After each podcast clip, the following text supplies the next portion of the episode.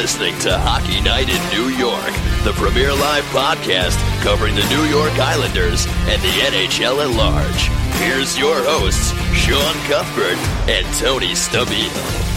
Ladies and gentlemen, it is Hockey Night in New York. Welcome to the program, everyone. It is Sunday, January 26, 2020.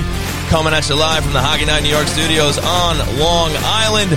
Got a big late edition of Hockey Night New York coming up for you tonight. No guests, it's just me and Tony. We didn't want to have anybody suffer through the late hours, so you just got the boys tonight. We're going to cover what's been going on with this team. We're going to cover this break that's coming up. My name is Sean Cuthbert. With me, as always, is Mr. Tony Stabile. Tony, how are you? I'm missing hockey, buddy. That's what I'm doing. How you doing, bro? You're, you're already having withdrawals, huh? Yeah, it's crazy, man. It's like you, you have you have this run of, of all these games, and then all of a sudden it's like hit the brakes and take two weeks off. It's crazy. Yeah, yeah. I mean, it's league mandated, buddy. It's got to happen. They got to do it. uh-huh. CBA, CBA. Well, it, listen, it's it's good for the players, and and ultimately, I know as a fan it sucks, but I mean, think about it. It's good for the players because they get beat up throughout the season the fact that it is, you know, at, at the time that it is now, where it's coupled with the All Star break, gives some guys, you know, and I'm sure there's a bunch of Islanders on this team that have been playing, you know, nicked up and bruised up and everything. So it gives them a, a good stretch to to get some rest, some R and R, to, get away from everything, go on vacation, spend some time with their family, and refocus themselves for the you know for the stretch run here. So it's, it's ultimately I know it all sucks for us, but it's a good thing nonetheless. Oh, buddy. I mean, you say it's good for the players, good for the league. It's good for the Islanders too, pal. I mean, with the way that they've been playing, I mean, granted, the last two games a little bit better than we had been seeing, but the Islanders needed this break big time. I mean, this kind of came at the perfect time because they just been, uh, you know, meandering through you know, the season here after that great start, you know, with this 500 hockey that they've been playing, win some, lose some. They haven't been playing that consistent, you know, Islander hockey that we've grown to uh, love under Barry Trotz. So I, I, think this break couldn't have come any sooner, pal. I agree. I, I agree. It's, you know, it's ever since the, uh, and I'm sure we're going to get into it um, as we go on through the show, but, uh, you know the loss of Adam Pelech has been you know uh, something that I don't think that I look we all knew that Adam Pelech was was a, was a big part of this defensive core, big part of this team.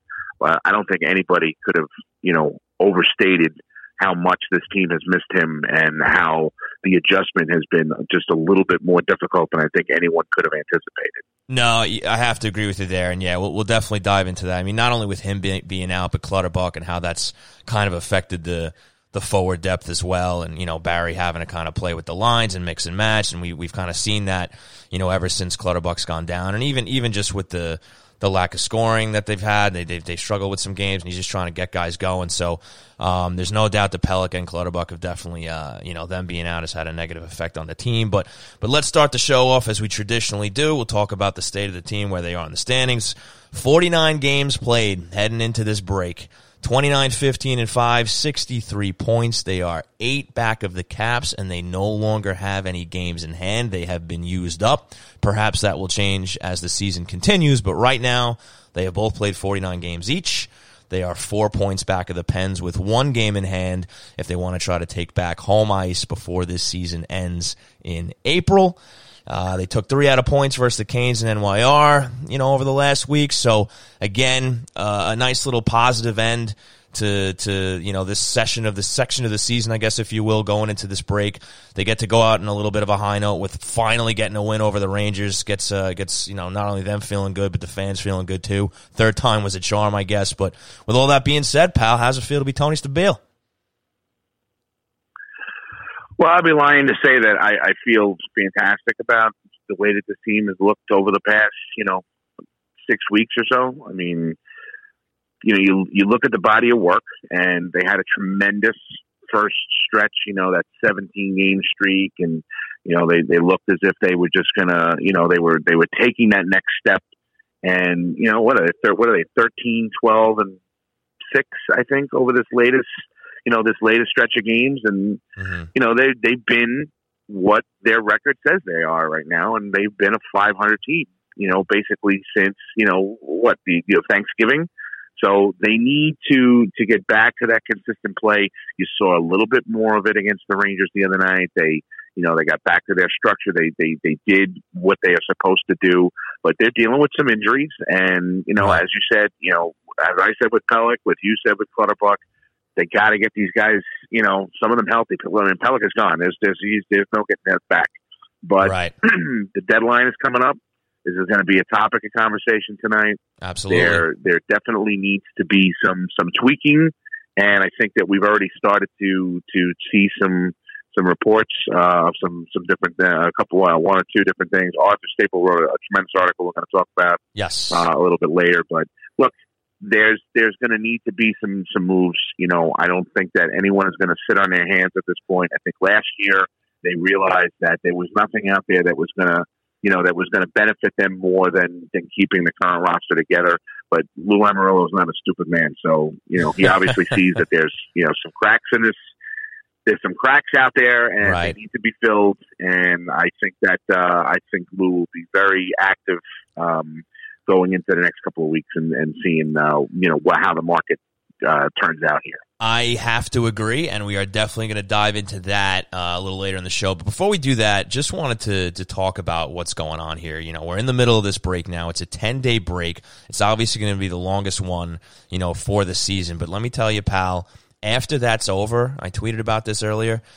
They are going to be running a marathon when they get back on uh, Saturday. Uh, on the first. So once February, once the calendar turns to February, you're talking 33 games in 64 days. Okay. There's only two breaks of more than one day, and they're only two days each.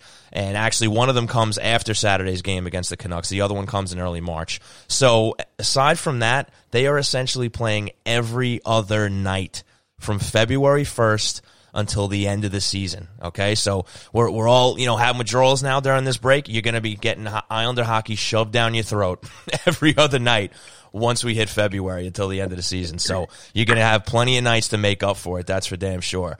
So you got those four back to back sprinkled in over the course of that time, and you got ten of the. I'm actually surprised the way the uh, the games you know break out because you know we've talked about this on the show before that usually you know you get to this point point in the season and you find that a lot of the divisional games, you know, come up towards the end. It seems like the NHL kind of likes to favor that, but to my surprise, um, they only have 10 remaining games versus the Metro from here on out. So of those 33 games, only 10 versus their division. You're going to have some Canes games. You're going to have another Ranger game, a couple Flyers games.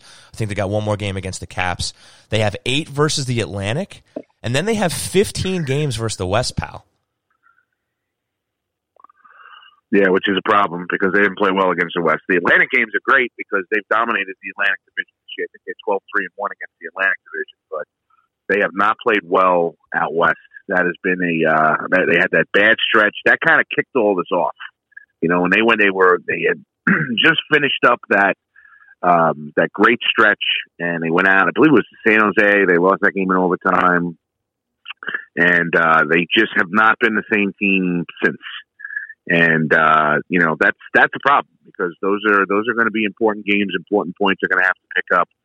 Uh, like we said, the you know the Atlantic has been a good thing for them, and the fact that they don't have so many Metro games. I mean, I, I think that's kind of ridiculous that a team that was as as high in the standings as the Islanders were last year, and what they did last year, only has ten of their remaining thirty three games against their their into you know their their division. Uh, That's that's that's that's kind of surprising. I would think that you'd have more of those down the stretch, but Right. it is what it is, I guess. So we're going to see how they how this goes. But I would think that you would they would have had more Metro games later in the season, No, without and how they had no Ranger games into January. I know we, we just touched on this briefly during you know when we were at Parlay, but how they had no Ranger games up until you know in, into into January, and then have three of them in, in inside of ten days. I mean. I, the schedule schedule making there is just absolutely atrocious. Like they, they should have been playing these games much more stretched out than just jamming them all into a into a six week period.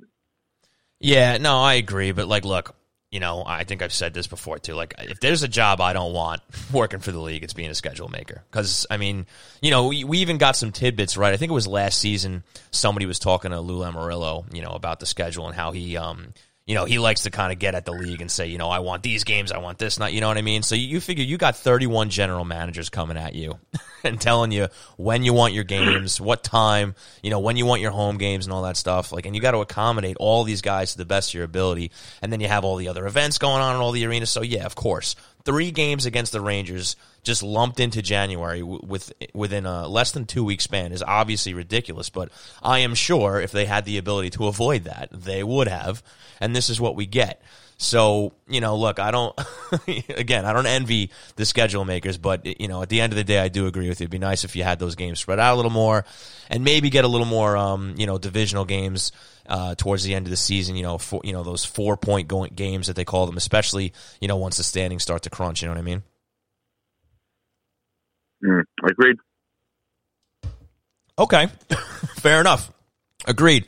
So, if there's one, if if I have one thing left to say about that, if you want to put a, I know you mentioned that the you know the games out west or against the west, I should say, haven't been going so well this season so far. If there's one way to spin that maybe into a positive if they, if they can actually make those games competitive, is you don't have the worry of giving you know the the extra point away to the other team. They can maybe be a little more I don't know, loose going for that extra point, not having to worry about giving up a you know a shootout loss or whatever. You know that that third point to the other team. I don't know if that really plays into it, but maybe I'm thinking too much. But I don't know. I'm trying to look at it as a positive. This, the, no, I get it. And, and listen, they're they're in a very aggressive team in overtime anyway because they are one of the better teams in the NHL in overtime in three on three. So, right. I mean, when when you look at it that way, I mean, they're they're always they're always a dangerous team when it comes to that because of how good they are. You know, you have a weapon Absolutely. like like Barzal, and you know they just they just seem to really play well together uh, in, in OT. So, I mean, that, that's that's something that they definitely have in their favor. But I mean you know they have to they have to be able to get there, and and the way they've been giving up goals, uh, you know, up until this last game against the Rangers is a little uh, a little concerning because it's not not something that we've seen in the Barry Trotz era. So. Uh, time to you know get a little bit of a you know grapple on this. Look, they're going to have they have the break until Thursday. They actually get two days of practice in before they play their first game on Saturday against uh, against Carolina. Okay, that's good. So I mean that's a that's a um, so, you know, so they'll be able to get two days of practice and coming off of the break. So that's a really, really good thing for them. So we'll uh, we'll just have to see. Uh, it's not Carolina. It's it's, uh, it's Vancouver, isn't it? On, yes, uh, Vancouver, one o'clock, Barclay Center. It is Hawaiian shirt yeah. giveaway right. day, Tony. You going to that? You going to get yourself a shirt? No, I'm not going to that. But let me tell you something. That shirt is actually uh, pretty not uh, bad, that's, right? That's, an interesting uh, Hawaiian shirt there. Yeah, yeah. You know, I. I, I saw the picture and as, I was as like, far uh, as giveaways. I don't. I don't know if uh, you know. I, am that As far as inclined to hop on a on a train just to go to a game to, to get a Hawaiian shirt. But I guess uh, who knows? Maybe maybe if I can make the time, maybe I'll head over there and catch the game and get myself a shirt. Who knows? But uh, yeah, you, not bad. You, you need to wear that shirt to a live show. I would You love to. that I would love live to. Uh, yeah, who knows? Maybe maybe I'll hit up a, a rep and see if they can tuck one away from me if I can't make the game. But either way, pretty styling because usually those those Mm-hmm. giveaways are uh, you know they're not the best. You know, and they're always like you know That's, they're As always one as- size, you know. So if you don't fit that size, you can't you can't can't wear it. So who knows? Anyway, Hawaiian shirt giveaway, guys. If if you didn't know, get get to Barclays Center at one o'clock. Get yourself a stylish Hawaiian shirt when they play the Vancouver Canucks.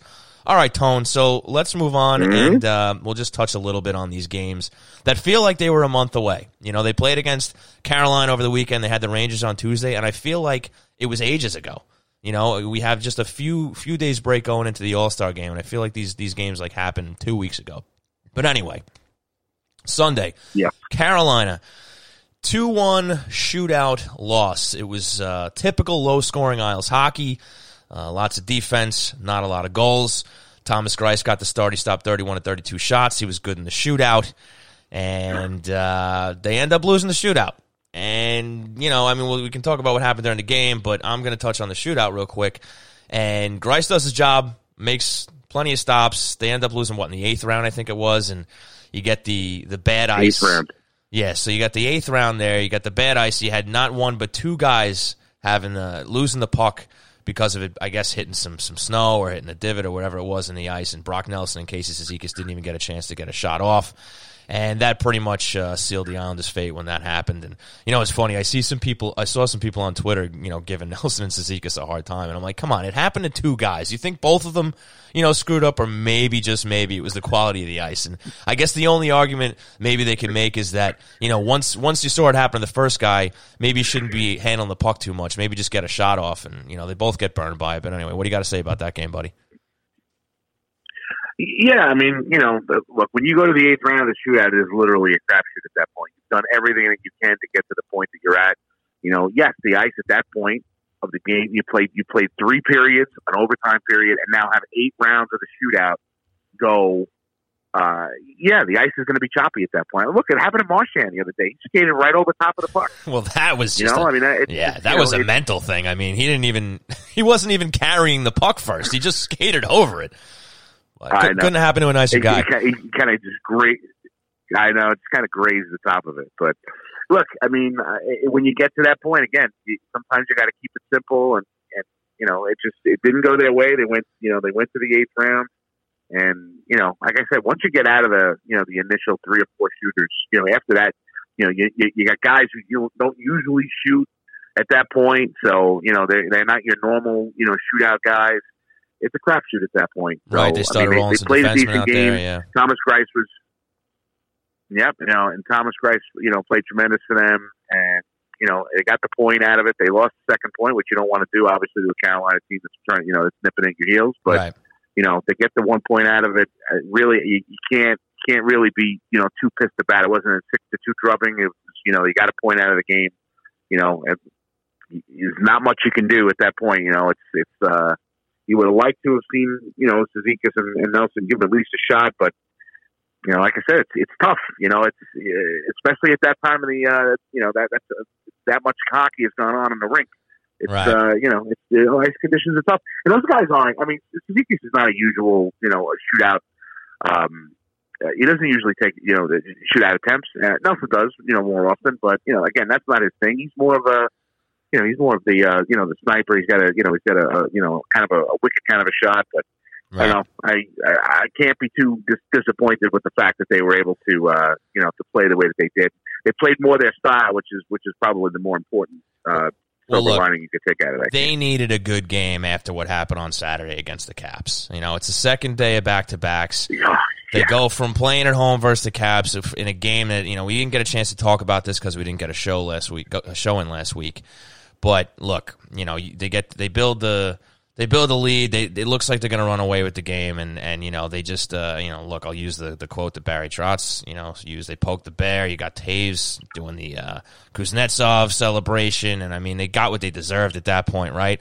I mean they shoved it right back in the Islanders' face. They blow the lead in the third period where they give up five five five straight goals in the in the third period. Obviously awful. You know the worst game of the season you could, you could say you know, for the team. So they needed a real good game to follow up against the Canes, and I think they played a good game. I mean, look, it's low scoring; they didn't get the two points, but they they got back to playing their way. And you know, I'm okay with that shootout loss because look, as we all know, once you get to the shootout, you know, I mean, the, the hockey is over, right? It's just it's just the skills competition. So right. they had a good game Sunday. Uh, Anders Lee had the lone goal. If you have anything else to say, anything more to say about it, we'll move on uh, to the Rangers on Tuesday. Yeah, let's move on to the Ranger game. Okay, let's move on to the Ranger game. So we get to the Rangers on the 21st on Tuesday. This is the the third time they play them, as we said earlier, within a very short span of time, and they fell short the first two times. So you'd like to to think that the third time is a charm, and thankfully it was. Otherwise, we still would be hearing it from all our Ranger fan friends and relatives that that the Islanders can't beat the Rangers, but they came out and they played good hockey.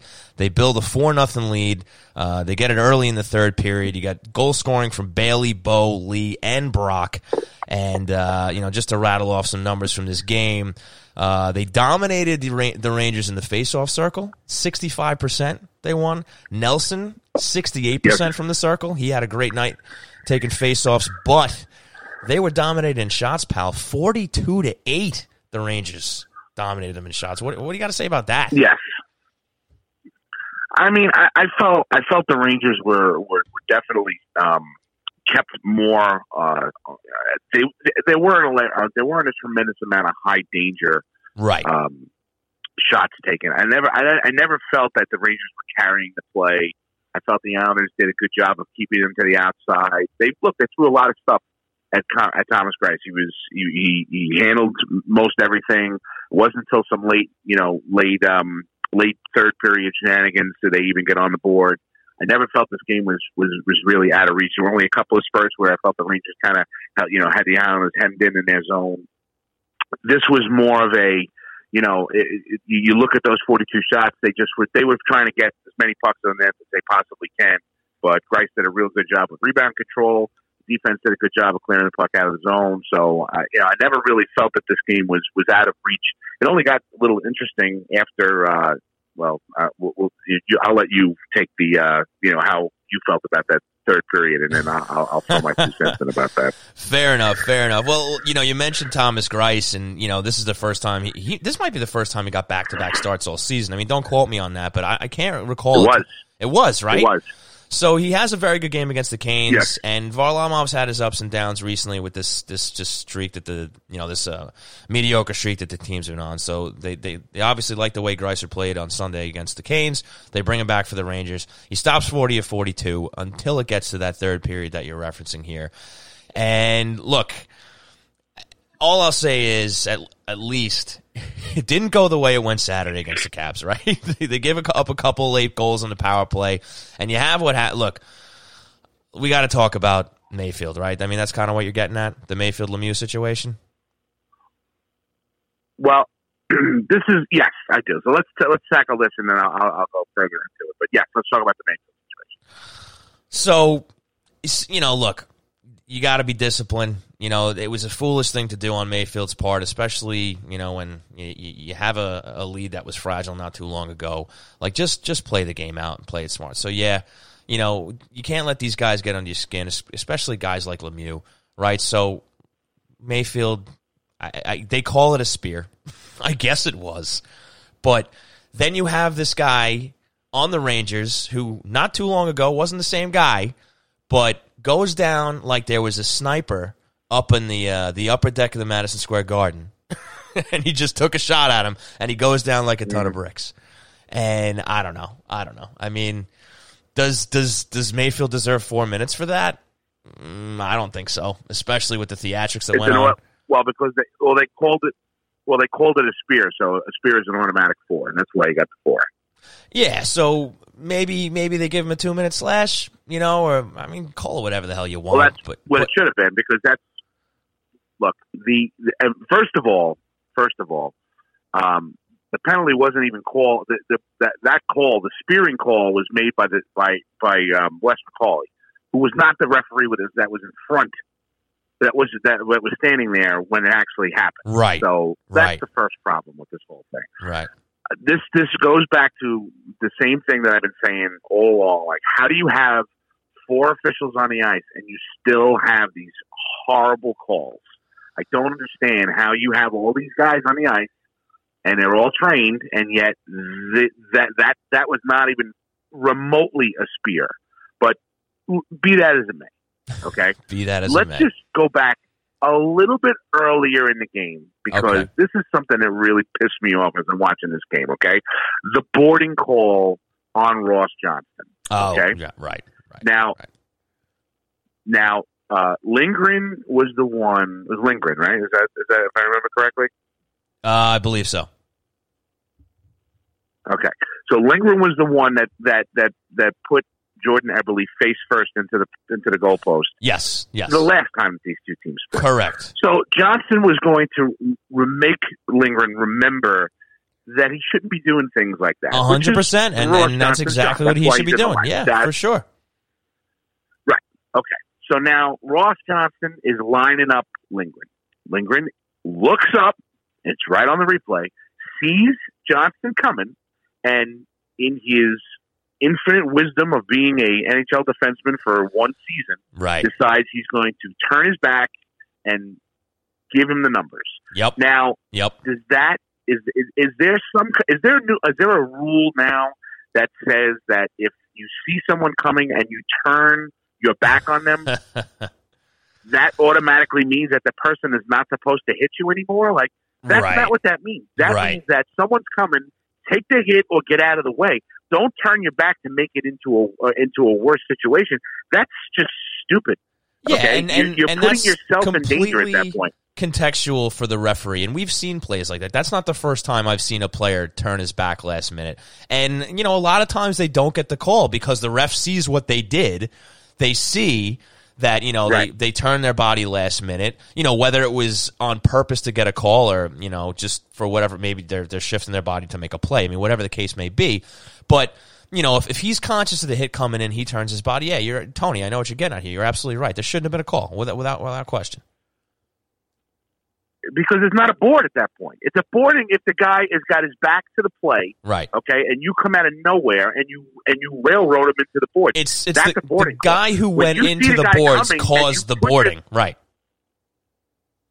exactly like you put yourself in position to be boarded. Yes. So how is that the play? You know, and and at that you know, point, Johnston couldn't stop himself. It was a- it was too late. right. It, the, the game moves at such a fast pace now that if you're going to put yourself in a vulnerable situation and you get boarded, that is not the player who's coming to hit you. Right. Okay, what is he supposed to do? Wear a sign around his neck saying, "I'm going to hit you. Don't turn your back on me." Yeah. You should know not to turn your back. He did that. So, and then he has the nerve to get up and start barking at Johnston, like, "Dude, right. get, get off the ice." He Like, really on, sold it. Okay, like that's you just like you got to be kidding me. Like you got up and you pissed off. You Yeah. saw the guy coming. He's six foot five. Like you know he's coming for you. So I mean, come on. Yeah. Uh, so that, that between that penalty and that stupid spear call, which okay, it's a slash. It was a slash. If I was a referee, I would have called a slash. And then you Because it had and then It I was mean stupid. There was no reason for it. maybe all these Rangers have taken acting classes because you had the the play. Uh, what was it? Fost. What was it in the um in the second game? Right when they played the Rangers last week. Right when he uh Oh, he sold that. Yeah. Remember, he, well, yeah, that was basically that, yeah, flipped he his that. flipped his feet over his head. I mean, completely. That's not how the body reacts to the to the hit that he took. I mean, look, Broussard shouldn't have been cross checking him anyway. They were away from the puck, and maybe Broussard had an argument that you know he you know uh, that happens all the time. That's at least what he. That's the sword he was dying on, but or falling on, I should say. But I mean, you got all these theatrics now: Foss, Lindgren, and, and Lemieux. I mean, these guys must be all taking you know Manhattan acting classes here, pal. Well, at, at, at Lemieux, at Lemieux, it's in his blood. So there's there's no, you know. He's, Yes, they- he certainly you know takes after his is, daddy. so- That's for sure. Yes, that's for sure. But I mean, look, Lemieux is on the ice for that purpose. Draw a penalty.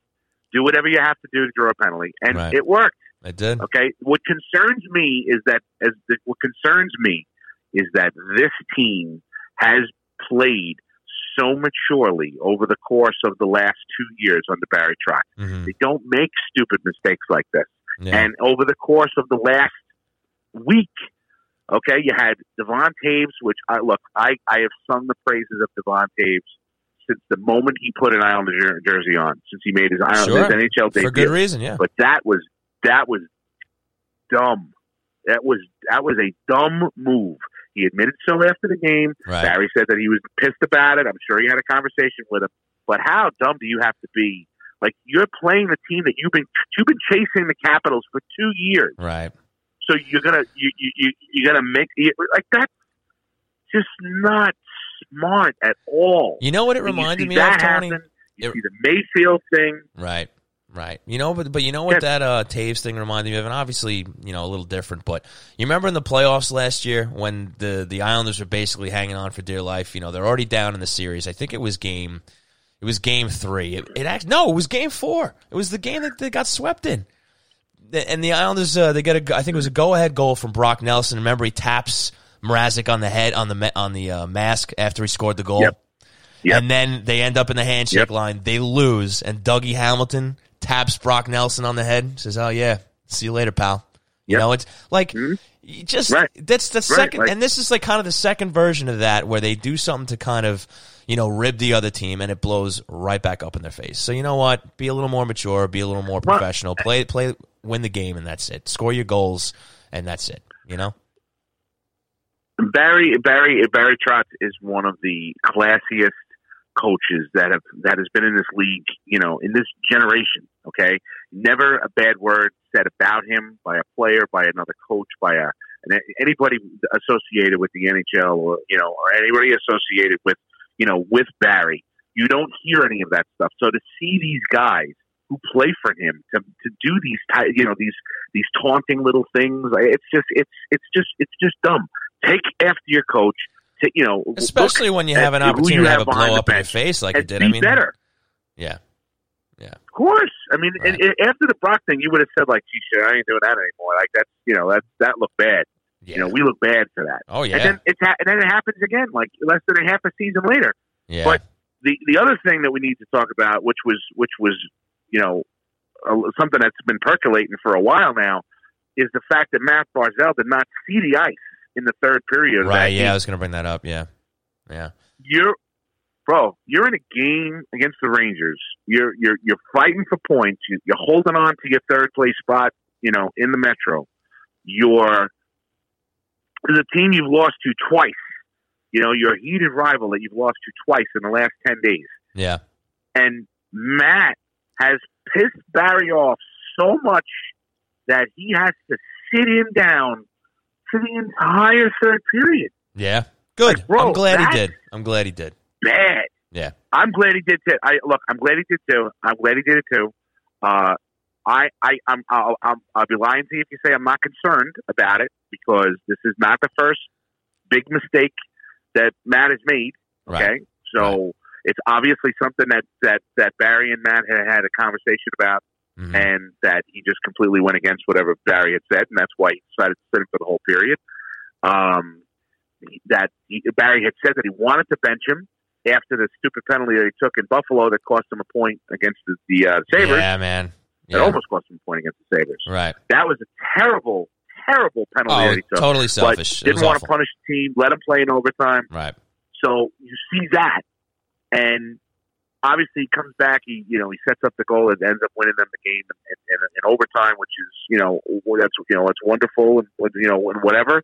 But the problem that I have with that is that you know he he, he had that that that thing he had that happen and now here we are, less than two months later, and he does something else that gets him on the bench. It gets gets him put on the bench. Right.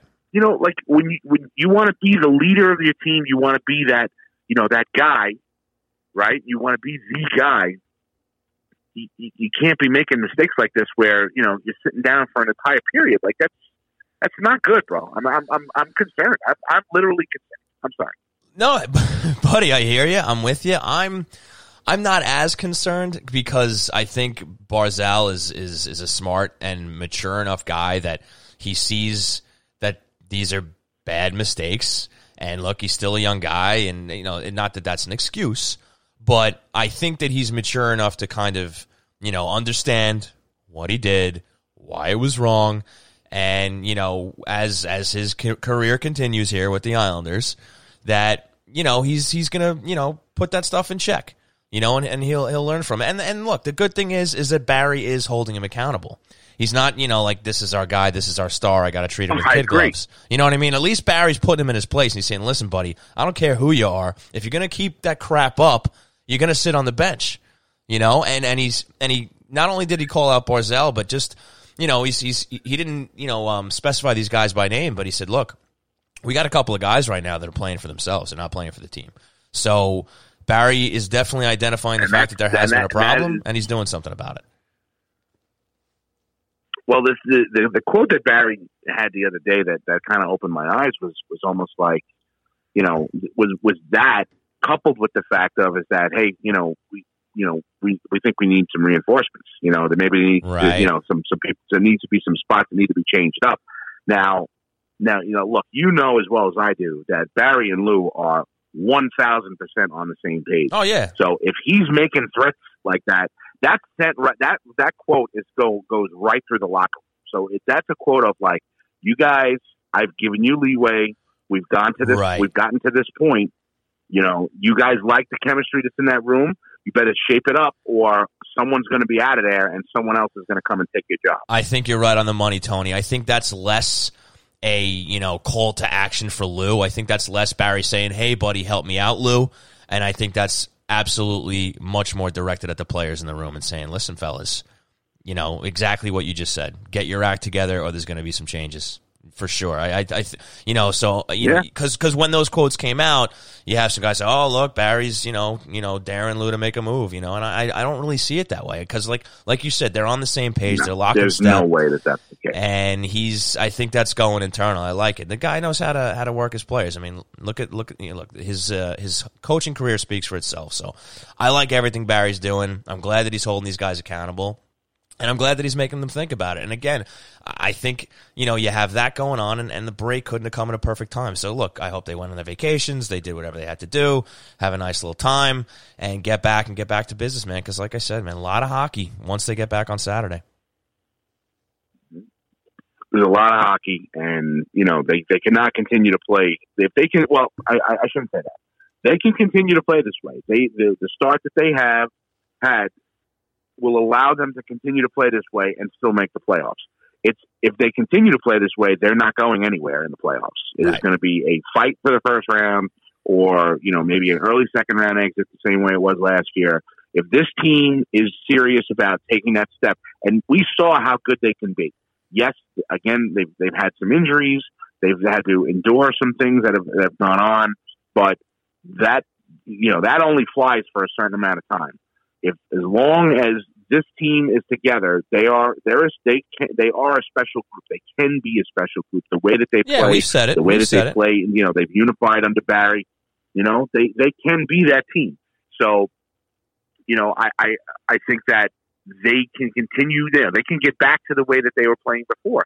You know, yes, you know, you lose a guy, you know, your your your your top minutes eating defenseman back there, a guy who's really important to you know the structure of your game. So you make adjustments and you move on. Like you know, they they have a, a solid core.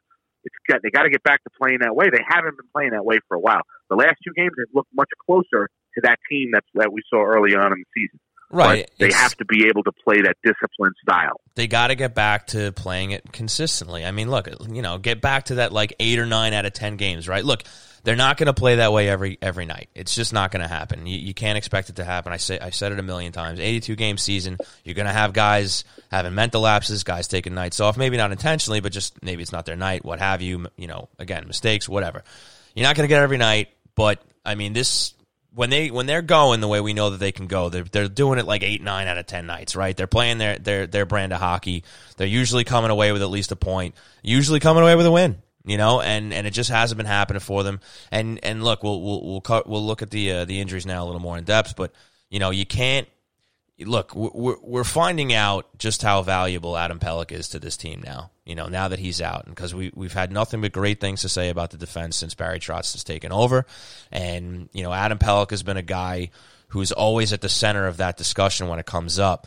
You know, he's obviously not the flashiest guy; he doesn't put up the most points, but you know, he's he's basically their their stay at homer, their their number one guy who's going to be you know keeping pucks away from Thomas Greiss or Semyon Var- Varlamov.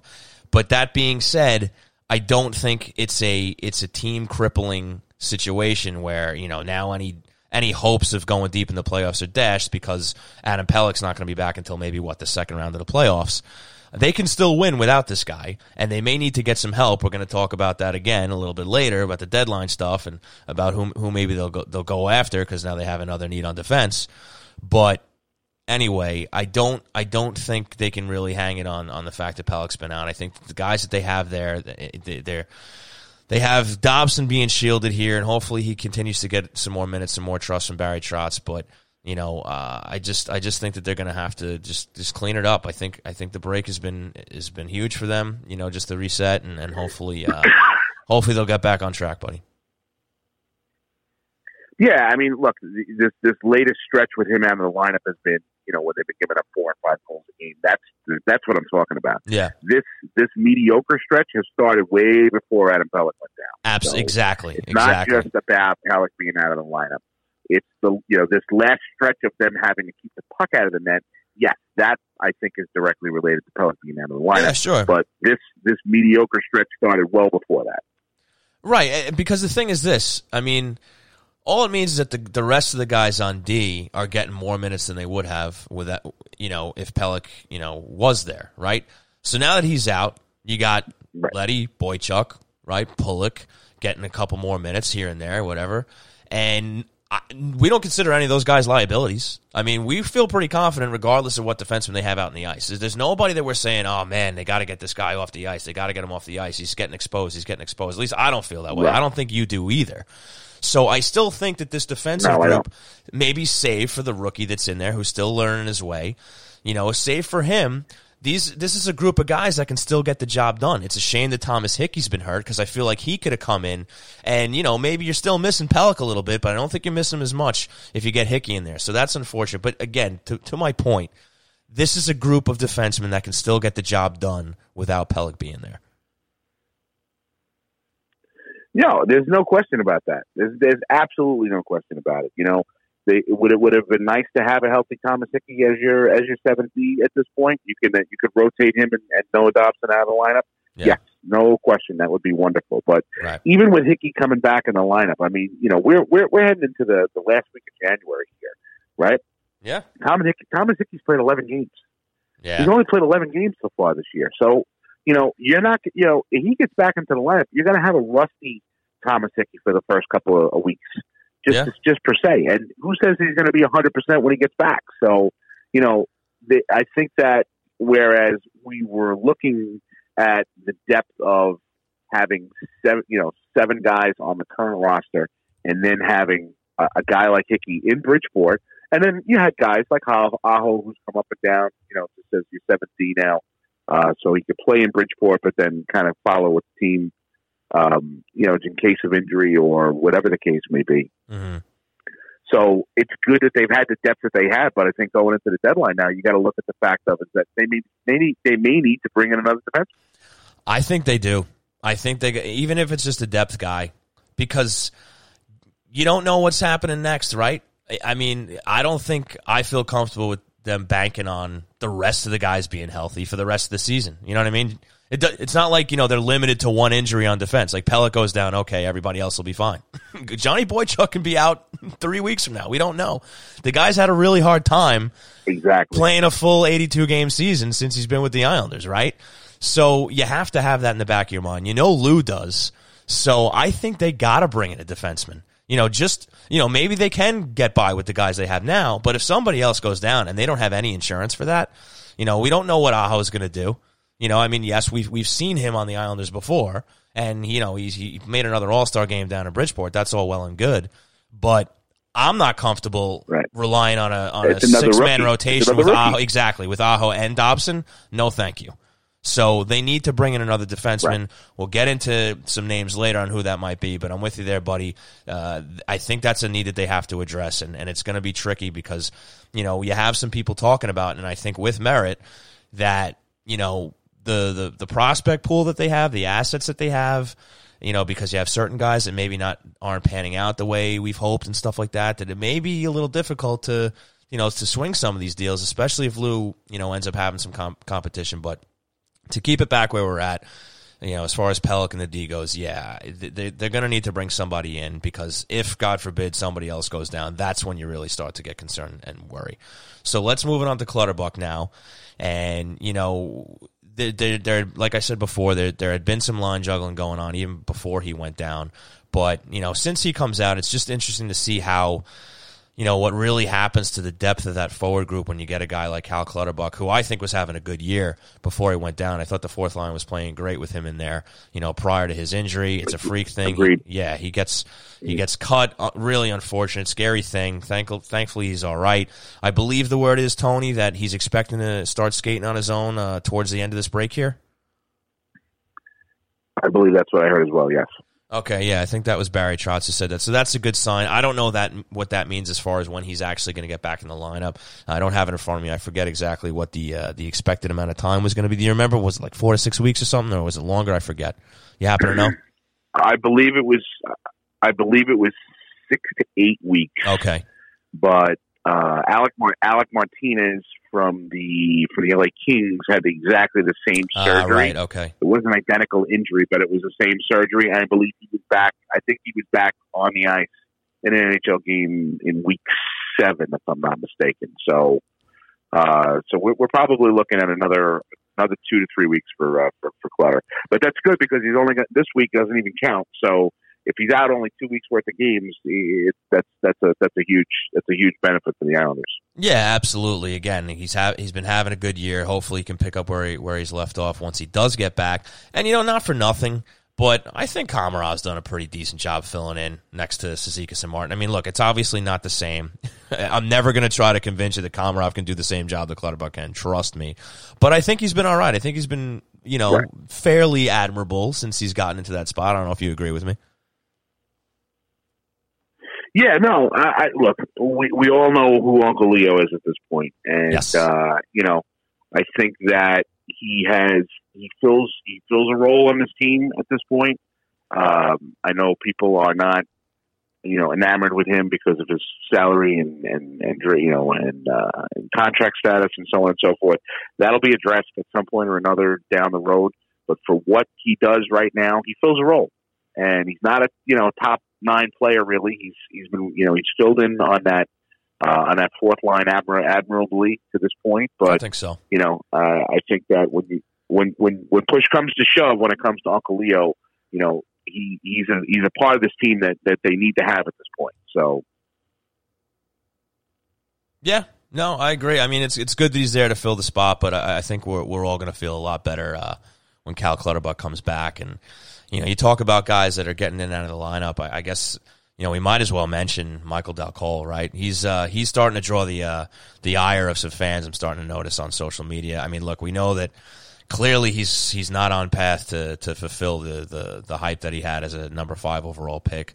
Uh, who knows where he actually ends up? But now he's a guy that you know at this point in his career, at the very least, he should be a steady guy in your lineup, right? And he's not even able to crack this lineup. Which I mean, let's face it you know, if he's supposed to be, you know, a winger that's scoring goals, he can't he can't crack the top six, and now he's having a hard time even, you know, in in the middle six, even getting a spot, you know, on that third line. So just uh, talk a little bit about Michael Colle.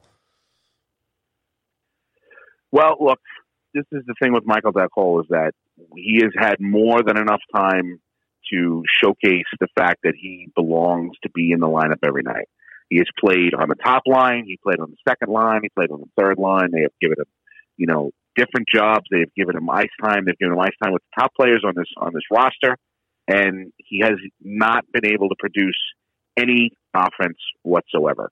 And when they try to move him into a middle six kind of a you know uh, in that second third line type of position, he's not really doing what they need him to do there either. So he is looking more and more like this you know this particular what do they what do they call it? It's a, like a triple a quadruple A player that's really what it, he's looking like at this point. A guy yeah. who can play at the AHL level and play at a high level in the AHL, but can't isn't producing at all. I mean, he's not producing anything.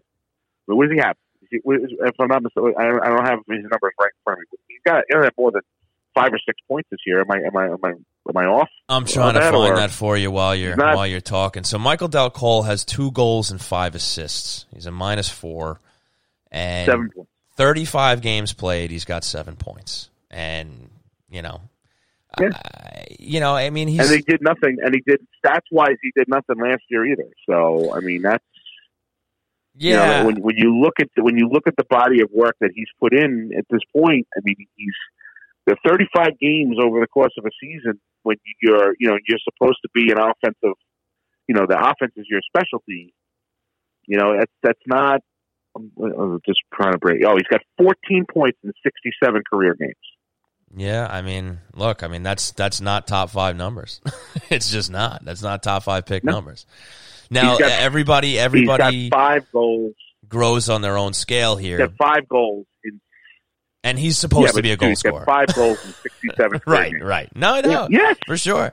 It's and, sixty-seven career games, and it's I not mean, like he's been only getting good. trotted out next to guys like you know, Komarov and Kühnhackl. That's not to say he hasn't played with them either, but he has had opportunity with other hmm. guys in this lineup where you'd like to think that he'd be a little more involved in the scoring. I mean, look, you know, the reputation he's kind of built up for himself so far, he's typically not a liability on the ice. You know, he's usually usually mm-hmm. not, you know, making mistakes and, and causing problems for them, but he's also not really a solution for anything right now as far as the goal scoring and the and the, the points go. So it's kind of like, you know, what what's going to become of this guy, you know? Well, uh, when you look at guys like Johnston and and Clutterbuck and Martin, who are never put in offensive situations, all three of them have more goals than Michael Dal right, right. So, I mean, that's I mean, I, I mean, really, that's that's that's all, those, that's the only stat that you really need. I mean, these guys do not any any bit of offense that you get out of Matt Martin is a complete bonus to to what he brings on on, a, on a night in night out basis. Right. And Martin has played in 37 games. Dal Colle has played in 35 games. Martin has three goals on 32 shots. Dal Colle's got two goals on 31. So he's basically giving you, he's taking up a spot either on your first, second, or third line, and he's giving you fourth line production on in one of those spots. Yeah. It's you know it, it, it, he's done he has done not nearly enough to to warrant more additional ice time, or or for that matter, even being in the lineup on a nightly basis. Who knows? I mean, uh, look, the guy can't have much value just because of everything we just said, the, the lack of production, everything. And who knows? I mean, maybe he can be a reclamation project for another team. You know, if if Barry and Lou feel like this is this is the most they're going to get out of him, you know, maybe he's a guy they package for you know towards a, a deal you know, again, I don't, I don't mean it's really gonna get fetch them much. Maybe he's just like a, an add-in for for a bigger deal or something like that. But maybe he's a change of scenery guy who another team feels that you know he can be a project for them, and you know maybe he gets a change of scenery. He can he can start looking like the player that at least a little more like the player that people were hoping. But you know, I just feel like you know he's just redundant for the team now if this is all he's going to bring to the team, right? When you already have guys like, you know, Kühnhackl, and you know, it's funny you mentioned guys like Johnston, and he's clearly not the best forward on the on the squad. But I say it all the time on Twitter. It seems like whenever the guy's on the ice, he's making something happen. you know, whether he's putting in the odd goal, he certainly is right. So you know, I'd almost rather see Johnston out there for for all his faults than Michael Dal Colle if if if he's really not going to bring much to the table. So, you know, look, and if he goes elsewhere and as part of a deal, and he starts scoring goals, he starts making us think about him, like Ryan Strome's making making us think about him, uh, you know, on the Rangers. I mean, that would suck, I guess. But but if it's not going to do it here, then you know, let him go. Put him in a deal. If that if that's going to entice, you know, one of these teams that, that Lou might be talking to, you know, to you know, he's that extra sweetener there that brings the guy they need, whether it's defenseman or a, you know, middle six guy or whatever it is. Let him go, man. I, I don't know. I don't know. I don't know if I'm giving up on this guy too early, but I, I don't think I am. I think it's just if this is all we're to get, they don't. He, he's just redundant at this point. I mean, he's going to be 24 years old too. So the kid was drafted six years ago this June. So it's it's not as if you know they're they're he's 19 years old or you know, 20 years old and he's just kind of, you know, they just, they got to see what's happening here. I mean, I think you pretty much know what you have in Michael Colle at this point. Yeah. Is it, is there a possibility that he turns a corner somewhere down the road? Yeah, sure. But I mean, when right. you look at players over the years, you know, most of the time, by the time they hit that 23, 24 year old age, pretty much know what you have. Yeah. All right. Well, Tony, I mean, we're, we're the fact that they, the fact that Go ahead. The fact that they keep him on the roster and Andrew Ladd is still playing in Bridgeport is, is if, if you don't if you need to know anything else about the fact that Andrew Ladd does not figure into the plans of the New York Islanders anymore, that's yeah. that's a, as biggest indication as you could possibly need. Well, you know, I mean, geez, I didn't even think we were going to talk about that guy. I, I, mean, I basically kind of just you know removed him from my Islander mindset, Andrew Ladd. you know, so it's funny you bring him up and and you got the gears turning in my head now as you, as you explain that, and you know maybe this is this is Louis setting Ladd up for Robidas Island, buddy. You know, I mean, because you say he's not in the oh, plans, even no, with the way I, I Dal Colle's playing.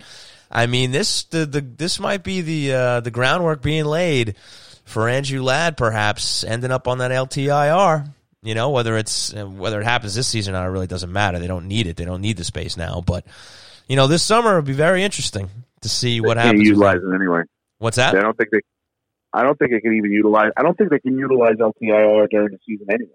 Yeah, I'm not sure, but again, like they're, they're far enough into the training. season now where you know they add if they end up adding some guys at the deadline that add you know cap, uh, you know it's, it's that you know they don't really need it, right? The further into the season, the less cap room you really need, right? Yeah. So you know, it wouldn't matter, but yeah, no, they can they can they have they have a tremendous amount of, of, of cap space available anyway. So there's there's really there's probably no one that's available that they won't be able to uh, that they won't they wouldn't be able to um, uh, to acquire. So right, most salary wise. But you do make a good point. You know, with the way a guy like Dal Colle is playing and you know, they're they're looking for some punch in the lineup. The fact that they're still not dipping. I mean, how many more games does Andrew Ladd need in Bridgeport to, to show that he can he can join the squad or not? Right? Like if he's not back now, I mean, I don't foresee him coming back later. I mean, unless they're just desperate and guys are you know going down with injuries left and right. But you know, like I said, you got me thinking, man. This this may be the foundation for a little LTIR next year, buddy.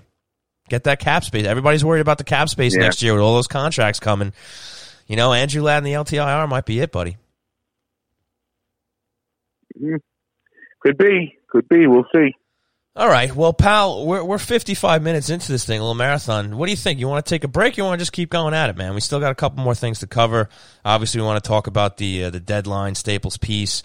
Uh, maybe we'll touch a little bit about uh, the All Star Weekend. Barzal getting the fastest skater. We obviously still have the hero to do, and if we have time, maybe we'll squeeze in a little bridge report. So, what do you think, pal? You want to take a little break, or want to just keep going? Yeah, it's up to you. I, I, I think we can keep going. I mean, uh, you know, we've got a few more things to tackle here. Okay.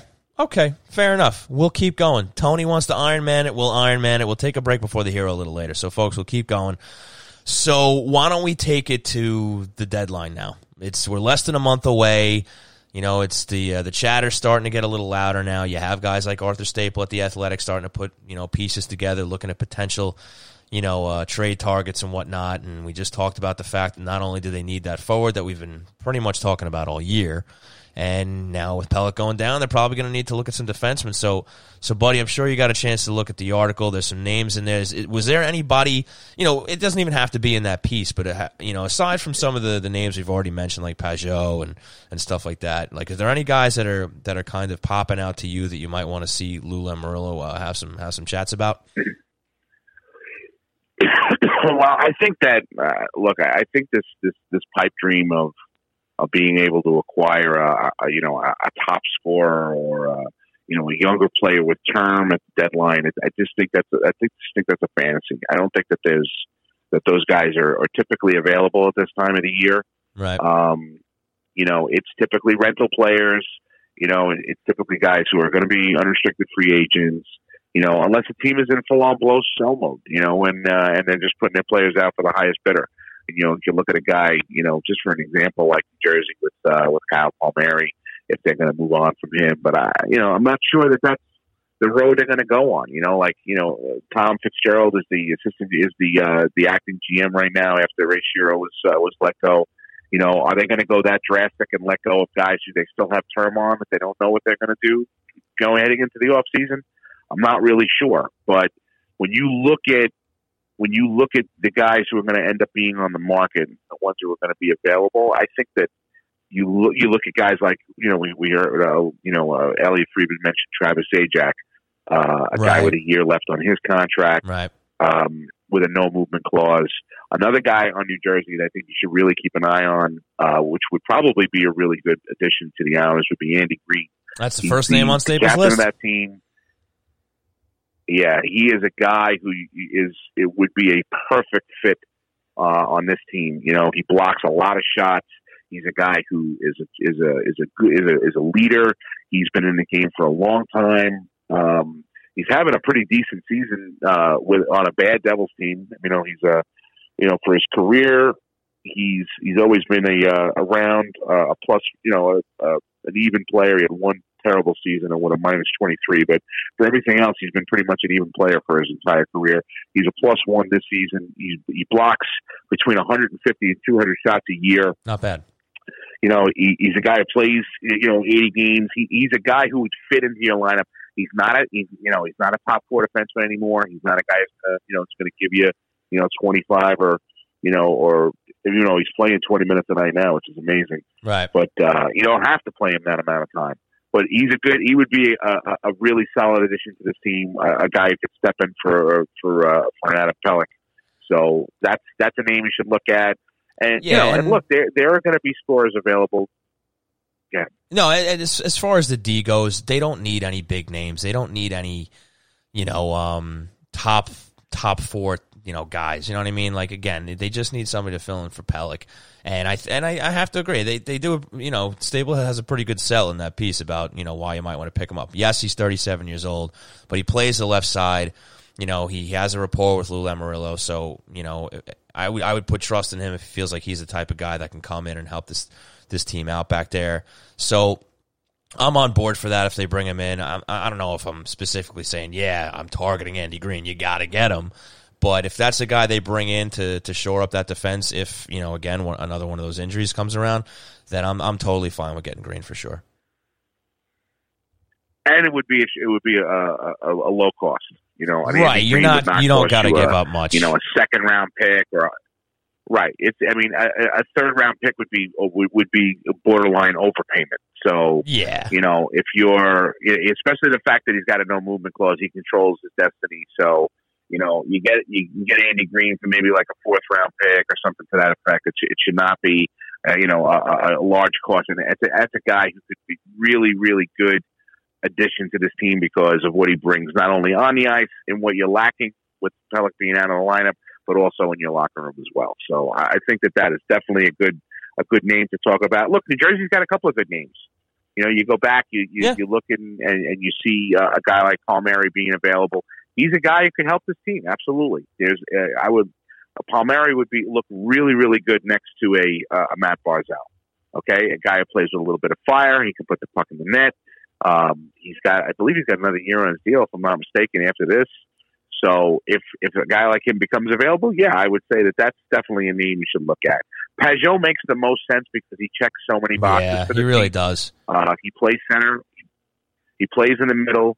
Uh, he plays. He can play on the power play. He can play on a penalty kill. He can put the puck in the net. He's you know good in the face-off circle. He is a guy who would do a lot of different things. He's slowed down from his torrid goal scoring pace that he was on early on in the season, mm-hmm. which will only help uh, for the you know to drive the cost down. But right. he is the kind of guy who I, I mean he's he's definitely a guy who would help this team and checks multiple boxes of what you have to do instead of having to bring in a guy who can play on the top six and a guy who can play, you know, in the middle, and then you know, so it's not multiple pieces. This is a guy who can can check all those boxes for you. So Pageau is definitely the guy who makes probably the most sense that'll be available come the deadline. Yeah, I got to think that he's got to be towards the top of Lamoriello's list. You know, and look, even if it's just for a rental, who knows if they're going to be able to con- convince the guy to stay if they have the cap room for him, whatever. That's a conversation for another day. But you know, if you're still trying to make something out of this season, as as you and I have kind of been trumpeting this whole time, you know, even with a guy like Pelech going down, I still think this is a year that they can make some noise, especially if they pick up a guy like Pageau. So, you know, the, it's just the question is who else is going to be looking for a guy like that? And, you know, what I alluded to before are the Islanders going to A, have the assets to convince that other GM to send him to the Islanders? And can the Islanders afford to pay whatever that price is? You know, and we've we've we've talked about, you know, do you dangle, you know, one of your high I'm not saying it, this is to, you know, what ultimately is going to be part of the cost for a guy like Pageau because I don't. But if if the Islanders, you know, cupboard is a little more bare than we had first thought, you know, with guys a little slow out of the, you know, um, like now that at least Kiefer Bellows has been playing better, although I think he's on another scoring drought now. but the, the bottom line is you have games. you you have some guys, you know, w- within this franchise, right? Part of this, uh, you know, the, the the depth of the organization that maybe aren't panning out the way you know you've wanted them to. So, you know, are there enough attractive pieces to Ottawa's GM or whomever that they're going to be able to not only put the right deal together, but also outbid whoever you're you're bidding against, and and you, you, you can you can reach, especially if you do feel like you're close to, to making a run in the playoffs. But how far is Lou Lamoriello willing to reach, where where he's you know really hurting the organization long term? You know. Yeah, I mean, look, you, you, you, this is a win. This is a win now team. Okay, yeah. this is a team that you know they they they've been at the top of the of the of the the NHL uh, standings for you know since Barry Trotz is here. You have a lot of money invested in Trotz. Lou Lamoriello is not getting any younger, so I think that this is a team that they think that they can win with now. Um, a team that they feel the way that they bought into Barry can definitely do that. Um, but they are going to need some reinforcements. I mean, that's really what it comes down to. So uh, I think that Lou will not mortgage the entire future, but I don't think he'll be shy about you know bringing in the right player at the right uh, you know for the right price.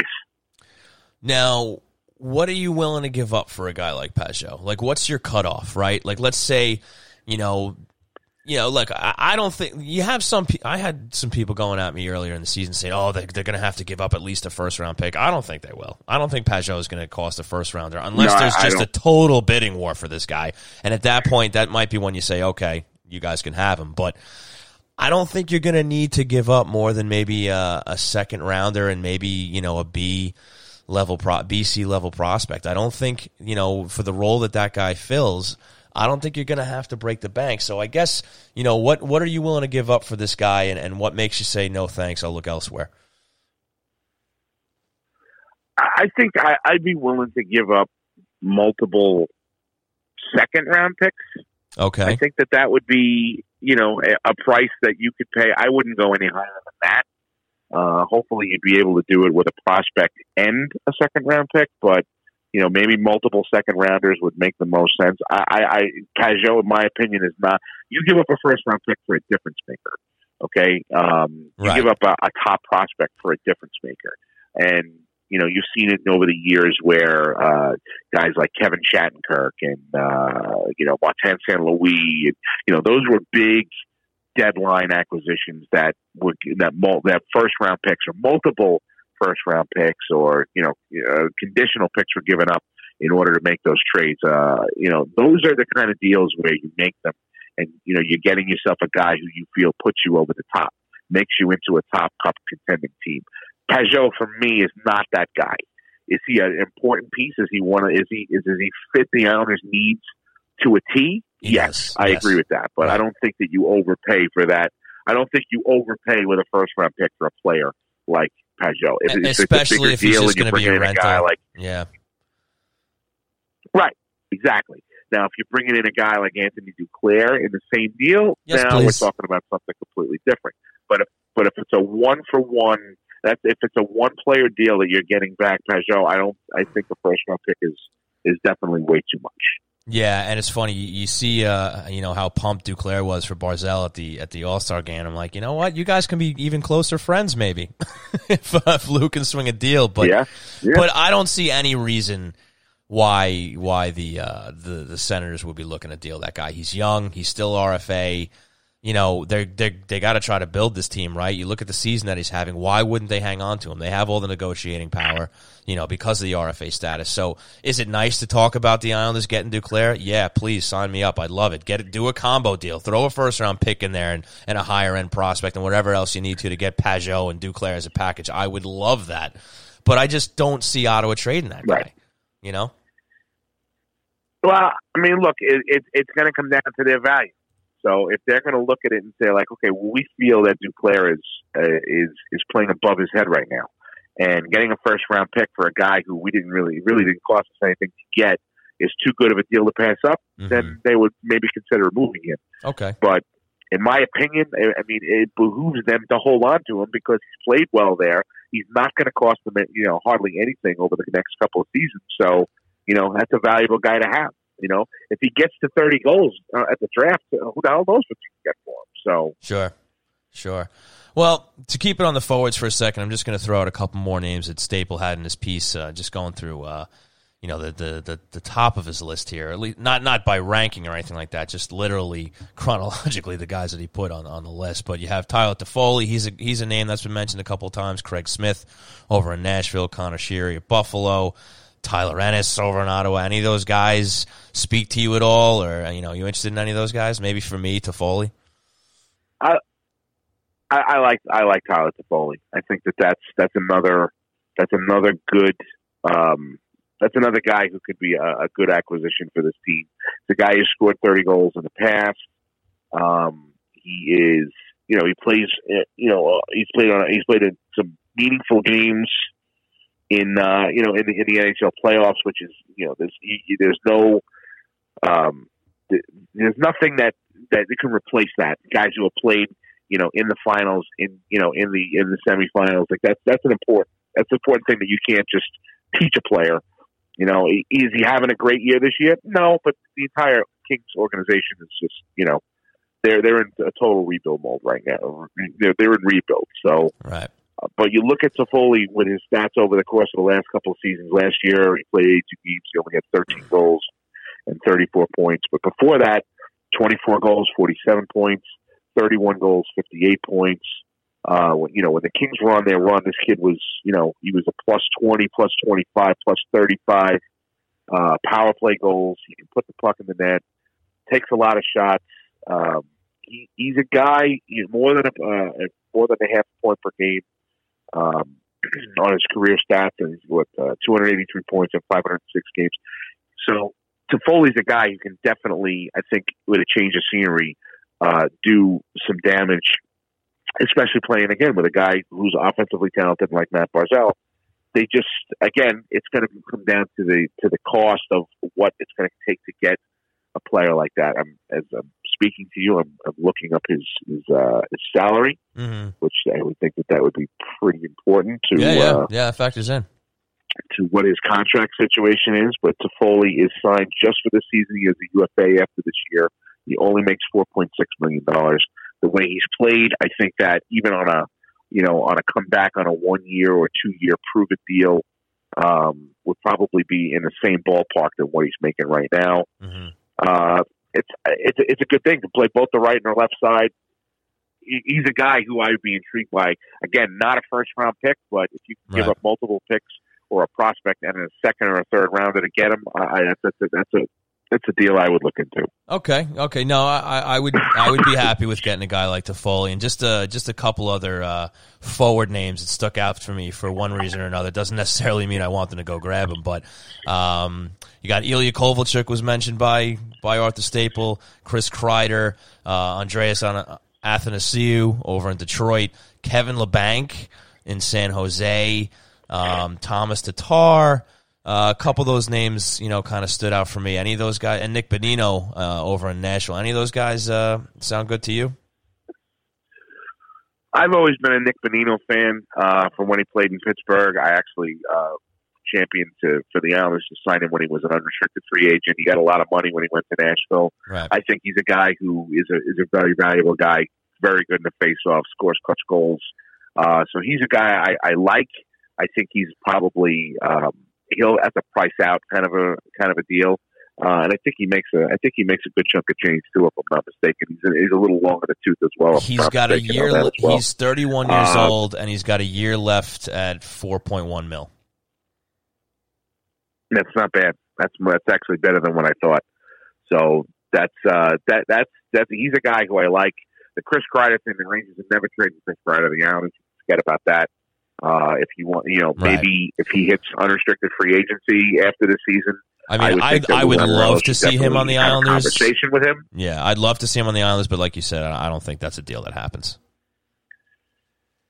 No, he doesn't get traded here. If he comes, he's going to come as a free agent. There's no way that that's a uh, that's not a trade to be made. They, the, the Rangers are not trading a popular player they allure to uh, to the Islanders for a playoff run right. for a playoff stretch. So you, that's that's just that's never going to happen. Right. You know, and and it, the price would be so prohibitive, it would be ridiculous. So there's there's no way that that that, that deal gets made. Um, Kovalchuk, what pisses me off is that they could have possibly they could have just right. had him for nothing right. and brought him in here to see what happens. So uh, you know, the fact that they'd have to trade an asset now, whether it be a a third or a fourth round pick to get him here, that's just that that's just that's annoying. So I, I would say he would probably stay away from that. There's, yeah, there's I, better, I agree. I think there's there's better available options available out there. Uh, who's the other player that you mentioned? Uh, the other player that I mentioned, uh, Thomas Tatar over Montreal. Look, Tatar's been good in Montreal. That whole team is, is has been a, a, great mystery. I think mm-hmm. this this year because they they played well in stretches and then they looked absolutely atrocious in stretches. I have no idea how Claude Julien and, and Marc Bergevin are still employed. To be honest with you, but you know that's, right. that's another story that's for another day. Yeah, but but looking at looking at at that team, Tatar was not a fit in in, in Vegas. He goes to uh, to Montreal. He has some success. Uh, I'm not sure he kind of fits in here. Mm-hmm. So uh, not. I, I, he's not. He's not real high. Uh, you know, on Right. my list. He's a good player.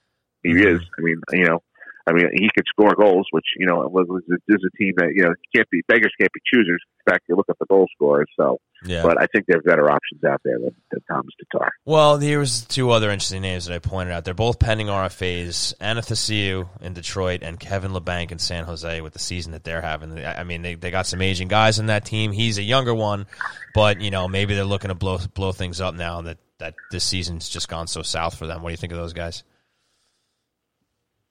Uh, I would be surprised if San Jose trades Labanc. The reason being is because Doug Wilson just got a uh, a vote of confidence from ownership that he's going to be around, but I don't think they're going to let him just sell off younger assets on a team that, like you said, is is aging. Uh, I think that maybe they're going to, you know, maybe reevaluate what happens in the off season. But I, I'd be very surprised if he's allowed to trade off assets like that. Labanc Right. would be a great player because he can play all three forward positions. He's from Staten Island. You know, he's a you know he is a New York guy, so you know he's got speed. Uh, he's young. He's making zero money. I mean, he took a he took a horrible contract this year to, to resign in San Jose, one year, one million dollars. Yeah, Um, especially with the fact that they had to sign Erik Karlsson, so I guess they were banking on the fact that you know he was going to have another. Oh, did he have thirty goals the year before? I, I, can't, I can't remember if he had thirty goals the year before. Twenty. He, he, he had a, he had a good season year. He had a coming into unrestricted free agents, Yeah, and I I was very surprised he signed the the the, the contract that he did. But uh, he's he's just not. It's what eleven goals, fourteen assists. He's a minus twenty two. That's just those are not. You know, you don't want to go into. Yeah, last year he had fifty six points in eighty two games. 17 goals, 39 assists, 56 points in 82 games last year. solid. He's got 25 and 50 games so far this year. There you go. So not you know he's he's he's lost some bargaining power. I can guarantee you that. But uh, Right. I don't know if Wilson's going to be able to make that trade.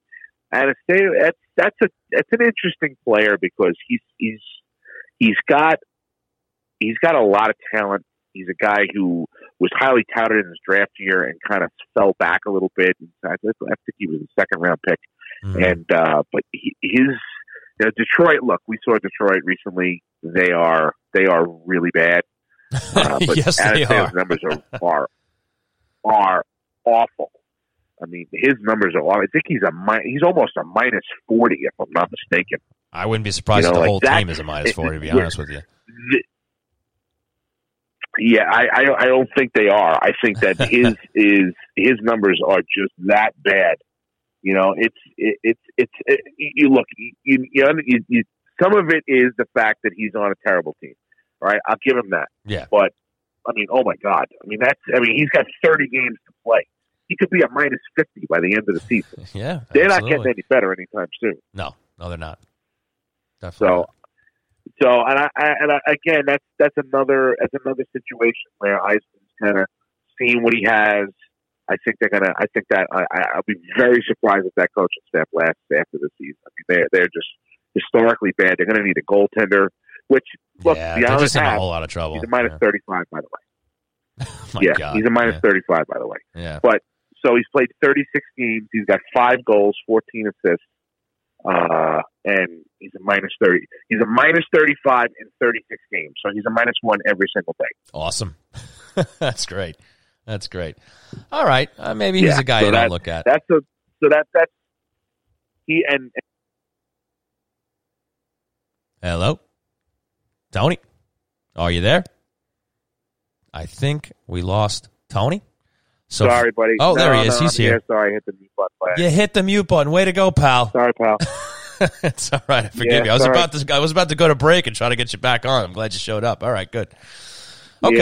sorry. about to. I was about to go to break and try to get you back on. I'm glad you showed up. All right, good. Okay. Yeah. So what? What? What did we miss? Because we didn't hear that. he's he's a minus 59 the last three seasons. Oh. Okay. Yeah. All right. Fair Yep. enough. Well, Arthur Staples seems to think he And could add a spark, but it, I don't know. it, he's a, uh, and if you want to stretch back to the year before that, that means he'd be a minus 64. So it's, it's Yeah. not good. Okay. It's really not Again, I I don't think uh, that's all on him. The team he's he's playing on hasn't been good the last few years, but You know, Staple mentions the fact that he's still only 25. But look, I, I don't know. It's He scored 30 goals last year. I mean, you know, he scored he scored Right, 30 goals right, last year. So yeah. yeah, it's something to look at. Yeah, for sure. I mean, look, if if he's a young But, guy who know, can add a little look at- speed, you know, and add some goal scoring, I'm not opposed. I mean, maybe he's not the first guy on your list, but if he's available, you know, I mean, look, they just need something that can fill that hole. So, like, uh, you know, even though you just r- rattled off some dreadful numbers, uh, you know, maybe he's a guy, you know, he's a runner-up guy if you can't get maybe the, the first or second guy on your list, you know. It, to me, it's it's uh he's he's not a guy who I would be willing to trade a major asset for. Let's put it that way. That's fair. Even though he's 25, you know, he scored 30 goals last year. I, you know, I'm, I'm not I'm not I'm not on board with with trading a major major asset for a player uh, like that. Okay. All right. Well, I'll just uh, mention a couple of defensemen's names. You already we already talked about Greene, but you have Alec Martinez over in L.A. and you have who's the guy I was? Oh yeah, uh, what Brendan Dillon over in uh, over in San Jose. He's another guy. Any of these guys, you know, how do you feel about maybe picking up one of those guys help out the D? Martinez is a solid defenseman. Uh, he's got another year of term on his contract. He's 32 years old. He's got four million dollars owed to him next season. Uh, I think the only problem with that for, for the Islanders, obviously, is that they're pretty set on defense uh, Right. for the next, uh, at least for next season. You know, as it is, you know, there was a lot of talk about, you know, possibly moving a man, Nick Leddy or so on and so forth. And Right. look, Noah Dobson is going to become a, a regular at some point or another. So, Mhm. you know, and they're pretty filled up back there. So I don't know if anybody, if on a rental, especially with Pelech coming back next year, that you want to go with somebody with too much term. Mhm. So, but Martinez is definitely a guy. He's more of a stay-at-home defenseman now than he's been in the past. Right. Uh, he was a little bit more offensive uh, a couple of years ago, but again, LA has been in a little bit of a um, a different situation than they were a few years ago. But uh, he's still a solid defenseman. I like Brendan Dillon a lot. Okay. Okay, he is a guy who he is an unrestricted free agent after this year. He is a rough and tumble kind of a guy. He's a Johnny Boychuk type. Without the offense, he has no offense whatsoever. But he's he's a guy who That's can who blocks shots, who hits, who throws his body around. He he's had a solid year. He was a plus nineteen last year for for San Jose. Um, he's got sixty two games of playoff experience. Um, he does have eleven points this year, which actually surprises me. I didn't think he had um, that many points Mhm. but he's definitely a guy who is he's he's a he's a solid defenseman, and I don't think he would cost you an arm and a leg because his his skill set is so um, limited. I guess when it comes to you know he's not going to give you any offense and and so on and so forth. But he's 29 years old, and you know he he's a guy I think that can help this team. Uh, and if he, you can get him for a decent price, I mean, look, like he's he's got 155 hits so far this year. He's blocked 56 shots. He had over 200 hits last year. You know, he's he's a guy who, who can play some minutes. You know, he plays 19 minutes a night now. This year, last year was a little bit less. But I, is, Brendan Dillon is a guy I like. You know, he he's a guy who can come in and and give that back end a little snarl. Um, you know, you know, Boychuk gives it to you a little bit, but Dillon is he's he's a he's a guy who can give it. You know, put a little sandpaper, as as uh, as Arthur Staple likes to call it, into uh, to the game of the Islanders, especially on the back end. So Dillon is definitely a guy I would I would I would be interested in if he becomes if he's available. Yeah, no, I think he's he's towards the top of my list as far as D goes. Just because, I mean, like you pointed out, they're pretty much set on D as far as the um, the immediate long term. He's going to be a UFA, so he's a perfect rental situation. He plays the left side, so he looks like a really good candidate. He's not 37 like Andy Greene. He's younger. I think he's 29 years old. So uh, the only thing is he's probably he's probably going to be sought after by some other teams. So if the bidding gets too high, maybe maybe you pass and you settle on a guy like Greene. But yeah, I think Dillon's uh, something that uh, maybe Islander fans should, should keep their eye out for because he's a guy who could probably slot in pretty well to uh, you know be insurance for for that D if, if somebody else does go down. So I'm with you on that one. And uh, before we kind of wrap this up here with the with the deadline of these guys, was there anybody not mentioned here that, that you have your eyes on, or anybody you might be interested in, or we're pretty good? no, I, I I think that I mean Arthur really hit on everything. I think he hit Right. on all the ones that are are no brainers. I think he hit on the ones that were kind of a little you know, maybe uh, off the beaten path a little bit, and then he hit on the ones that were were were guys who they just they really have no shot at. Which you know, you look Yeah. at Friars and so on and so forth, and just because of their situation, I, I think that his list is is tremendous, but.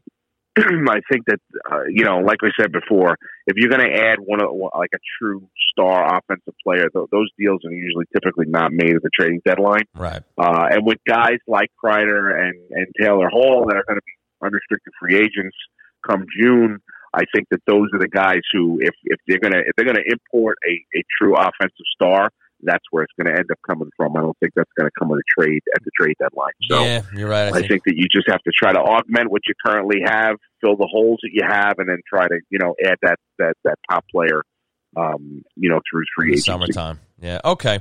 All right. So just to wrap it up, you get to pick. You get to take one D, one forward to add to this team before the deadline. Who who you? I mean, I think we already know the answer, but if you, if you in an ideal world, who who do you want the Islanders to grab before the deadline's over? Uh, I would love to see them add Pageau just because, like we said before, he's he fits the you know the needs for this team the best. And uh, you know, I, I really, as much as I like Andy Greene, and I think that that would be a really good sign. I mean, I think Brendan Dillon would be would be excellent for this team. Um, so Pageau and Dillon, I think, would, would would definitely fill the holes that they need and and kind of propel them to to the point where I would feel comfortable going into the playoffs uh, with an opportunity to ride it all the way, at least in the conference finals. Well, Tony, we, we have a consensus here uh, at Hockey Night in New York. I am with you on both guys. I think that at least the you know look realistic options and, and who knows maybe some other options show up as we get closer. Maybe a, one, a month from now, some other teams fall out of the race and and some other you know interesting names start to surface. But based on the guys we're talking about now, and look, there's going to be deadline chat from here until we get there, right? So, but as of right now, I think I'm with you. I'd be pretty happy as an Islander fan if, if they were able to get a guy like Pageau and Dillon.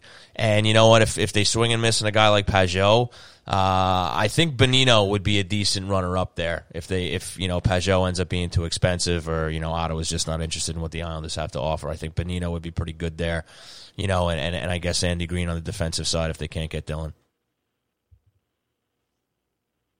Yeah, I mean that's those are those are the names that that make the most sense for this team. You know, it's they're not the sexy names, they're not the Right, names that are going to make people just say, "Wow, we're you know we're really we're really going for it." But these are names that are of players that can really help this team. Right. Right. No, I agree. And and and again, it just it also just makes the the lineup a little more um, palatable for Barry and, and for us watching. But you know, once you get a guy like Pageau or Bonino that you can slot into that 3C, a guy that belongs there, because this is the problem. The Islanders really don't have a guy on the roster now that belongs there. Brassard hasn't really worked out there. They've tried Bailey there. We know he should be a top six winger on this team. So, you know, they need a guy who just fits that, you know, square hole with a square peg, right? So once they do that, they can Right. put everybody else where they're supposed to go in the lineup. They don't have to drag Bailey down from the top six. They can put Brassard back on the wing if they want. You know what I mean? Like it just gives Barry more flexibility to put an optimal roster out there. But you know this hole that they've had the whole season, and then you have Clutterbuck going down, and and that's why you know you have Barry playing musical chairs with these forwards because you know he's just he, you still have to throw somebody out in that three C spot, but unfortunately it affects the rest of the lineup. So they just need somebody who actually belongs there. We all thought it might have been Brassard. Unfortunately, it hasn't really panned out. But you know, you get a Pageau in there, or, or maybe a Bonino, and it and it makes the rest of the roster look better, and they can, you know, those guys can do the job that they, that they're supposed to do on this team. Yeah, I think the strength of this team last year was that everybody's role was kind of defined last year. Right. You had Philip Hewlett in your They're third round, Flip, your, yeah, or a guy like Flip, center yeah. role. Right, that was a that was a it was- was really the key loss of last season because he allowed everybody else to play the positions that they were more accustomed to. Right. Bailey staying in a more offensive role. You know, Leo not having to be in the center could play could play on the wing. You know, there was there was it, it, it kind of kept continuity to the way the, that the the lineup was filled out on a nightly basis. Whereas they don't have that now, and you've had to move pieces in and out. To, you know, you got uh, Cole moving up and down, and you have Bailey who's got to fill in because Brassard doesn't play as well in the center as he does on the wing. And you know, it's really it's been a nightmare to this point where it's that one spot has been such an issue all year long. So getting a guy like that, and look, and it gives you the opportunity to bring him back. I mean, you know, the guy is obviously a very talented center, and if you bring in a guy like Bonino, you're going to have him for next year anyway. So next Right. year anyway. So it's it's definitely a, you know, it, it, those are the kind of guys you need to you need to look at and and and you know move your assets for guys like that. Right, right. Well, like I said, we're going to be talking about this stuff leading up now where we're under a month away that, you know, we're going to have to just talk about these trades until they're made, right? And they probably won't end up happening until day of. It'll probably be announced after the deadline's passed as it seems to always happen, but you know, it's fun to talk on, you know, talk about anyway. But buddy, why don't we take a quick break here? We'll come back with the hero of the week. You know, maybe we'll just touch briefly on the All-Star shenanigans that went on this weekend and then we can wrap this thing up. What do you think? Sounds good. All right, folks. So thanks for hanging with us here at Hockey Night in New York. New York. Remember, you can always tune in live or for the archives at hockeynightny.com. We're going to take a quick break, and then we will have the hero of the week. Thank you so much for tuning in to Hockey Night in New York at HockeyNightNY.com, the premier live podcast covering the New York Islanders and the NHL at large from our studios right here on Long Island, hosted by Sean Cuthbert and Tony Stabile. Tune in weekly during the season Sunday nights at 9 p.m. Eastern Time for insights on the team, great special guests, and commentary on all the happenings around the league. If you happen to miss us live, all shows can be streamed or downloaded 24 hours a day, 7 days a week at the same address, HockeyNightNY.com. You can also find us on iTunes, Google Podcast, SoundCloud, Spotify, and Stitcher, where you can subscribe and never miss a show, no matter what your preferred platform. Question for the guys? Comments? Interested in the sponsorship? Please contact us at HockeyNightNewYork at gmail.com for any and all inquiries. We appreciate all the support, and as always, let's go Islanders.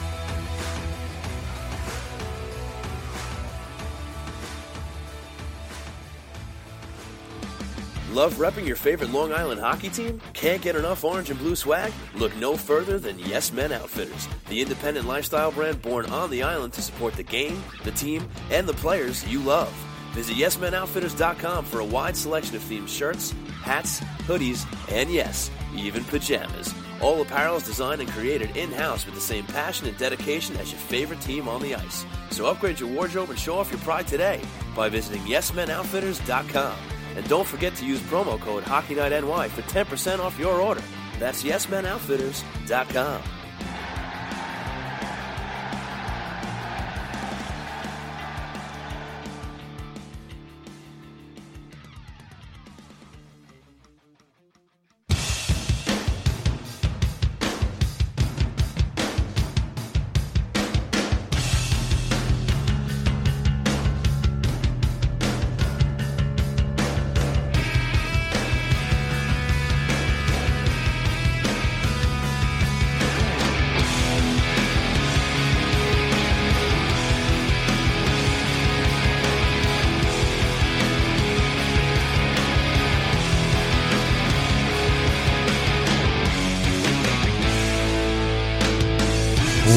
Welcome back to the program, ladies and gentlemen. You're listening to Hockey Night in New York with Sean Cuthbert and Tony Stabile.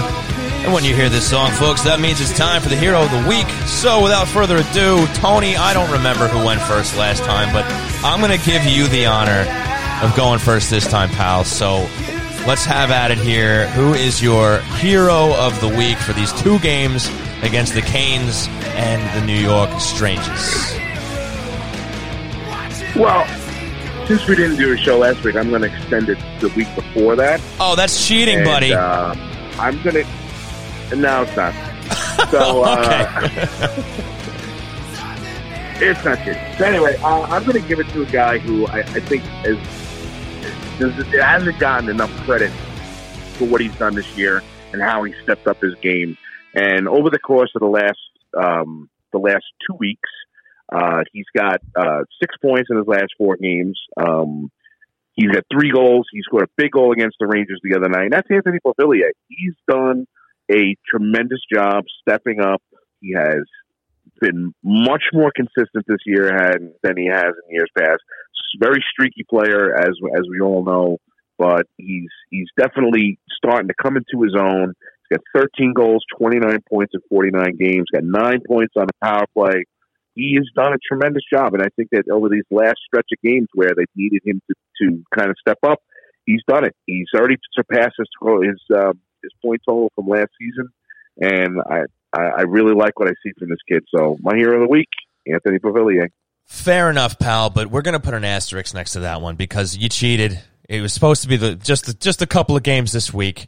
But uh, okay, I'll give it to you. At least, at least you highlighted, you know, what Beauvillier has been doing lately. I like it, and he's just got to become more consistent, man, because he's he's such a hot and cold player, like you said. He he hasn't been able to really just put a consistent stretch of um, maybe not not so much good hockey, but just you know numbers. Right? He, he's on the board, then he's off the board. He just goes very hot and cold. So, okay, that, that's good, but it's an automatic loss for you because again, you you didn't play by the rules. So here is your winner for the hero of the week, and that's going to be none other than Thomas Greiss. Thomas Greiss, he gets his first back to back starts. Uh, of the season, and he played very well in both games. As we discussed, he's, he stopped 31 to 32 shots against the Canes, and he was very good in the shootout. He just couldn't get support from the guys on the other end putting some goals in. So he took the L there, but I think he still played very well. And he gets the 4 2 win against the Rangers. I mean, look, uh, you had the majority of the season where you know from from the get go you had you know on again off again you had him and Varlamov switching you know every other night. Varlamov takes the reins for a little while. I don't think this is an indicator that Greiss is going to take the reins, but he does get these two back to back starts, and I thought he played well, and he's a big reason why they took three out of four points. So so by default, since Tony didn't play by the rules, here is your official hero of the week, folks, Thomas Greiss. Go ahead, Tony. Say something. Go ahead. I play by the rules. you I, did. no, not. I, I played by the rules. I'm sorry. You did not. Guys scored a big goal against the Rangers. It's though. it's it's hero of the Okay. week, Tony. It's not Fine. hero of the week plus the week we didn't cover last week. Okay, just because we didn't do a show doesn't mean you get to hem that weekend. All right, it's hero of the week. Okay, I could. Listen, uh, listen. This is this is this is. I, I'm the I'm the I'm the co-host here. I can I can make up my own rules. So I I I, I no, I'm sorry, I'm sorry. Asterix. Thomas Greiss, hero of the week. I'm sorry. I just I, I, I got to disagree, but we got to move on. We, we we can't bicker over this. So so folks, there you go. There's your heroes or your No. hero. I don't I don't want to pick her. I don't want to pick her. That's, Yeah, let's- that's, that's let's- nice. If let's you stay if you friends. if you just if if you give me just a just a moment, uh, I said just there's just one there's one thing I, I'd like to to touch on really quick because you know it's uh, look I think we'd be remiss if we didn't mention this. Uh, you know I know it's not a hockey thing, but Yes, um, yes, absolutely. the, the the passing of Kobe Bryant today, I think that this this needs to be you know just addressed really quick. And uh, look, I mean, this is this is something that you know it, very few times in, in in history has something like this happened, where you know an icon of a sport or uh, an industry, uh, something like this has happened, where someone so young is taken. And the the thing that makes it so tragic is that it, you know his his beautiful 13 year old daughter was with him um when it did happen you know uh being a father you know to to you know to a, a daughter of of course you know my you know my daughter is only 10 but you know you think about what what Kobe Bryant meant to the NBA but what he meant to his family too and Of course. you know the fact that he had you know four girls and you know how he was a you know a dad to them and we look at Kobe Bryant as as being you know uh, uh, at the, the very top of his profession and look at him as you know all the, the the great things that he has done Right. you know, for fans, for winning championships, to you know, for the Los Angeles Lakers. But you know, look at now the fact that those three girls don't have their dad anymore, and it's Right. an incredibly sad thing. I think that it's something that we should all, you know, learn from, and you know, and and take to heart.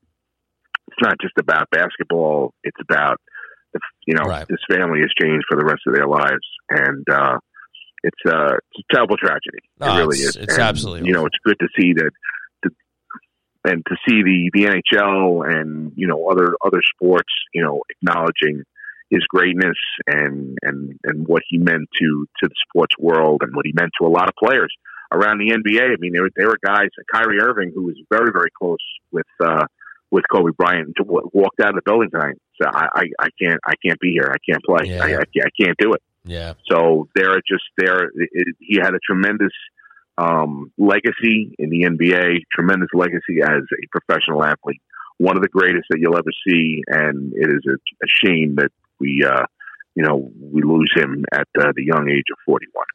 Yeah, it's it's awful. I mean, it's just uh, it, something like this. It's just a, a freak accident. I, I don't even know um, if if if they've come out with the cause why why the helicopter went down. But just you know, again, It's, it, go ahead. Witnesses have said it, it looks looked mechanical. It looked like there was a there was a problem with the helicopter. He owned it.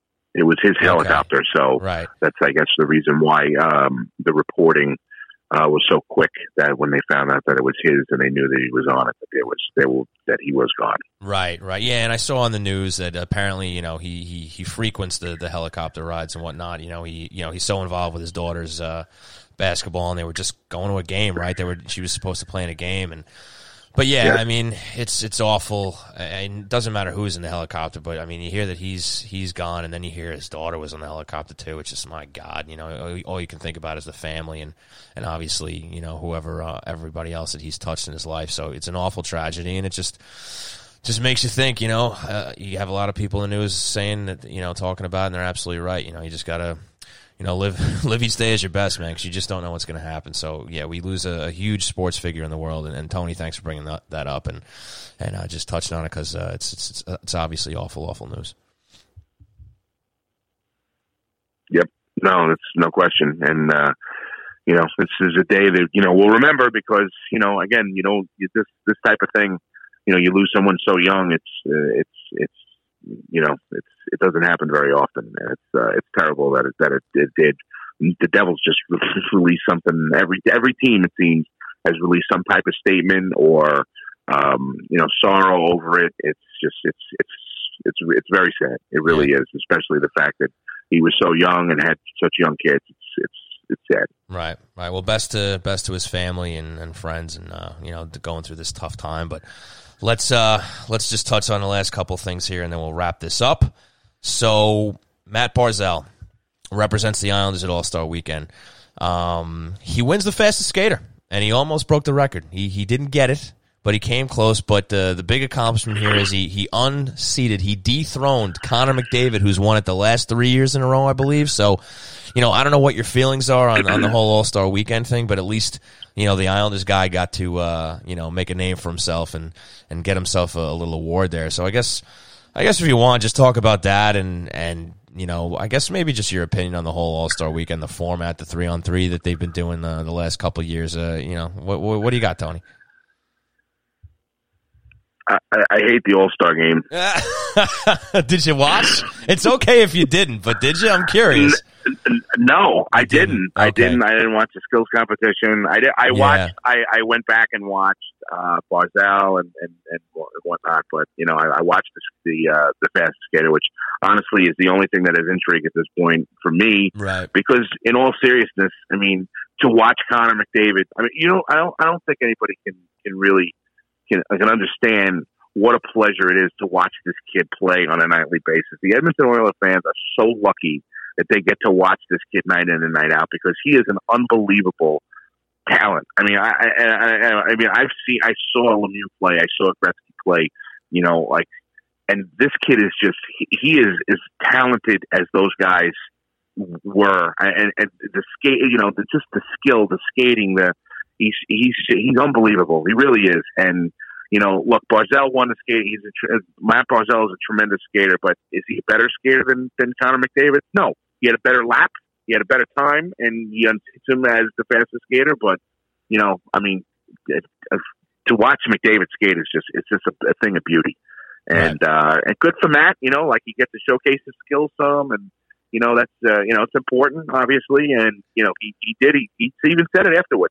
I don't think I could have run. I don't think I could have skated a better lap than I did. I don't think so either because I mean, twelve. what was it? Just a shade over twelve seconds, I which believe it was a shade over unbelievable. I mean, I, I don't think my.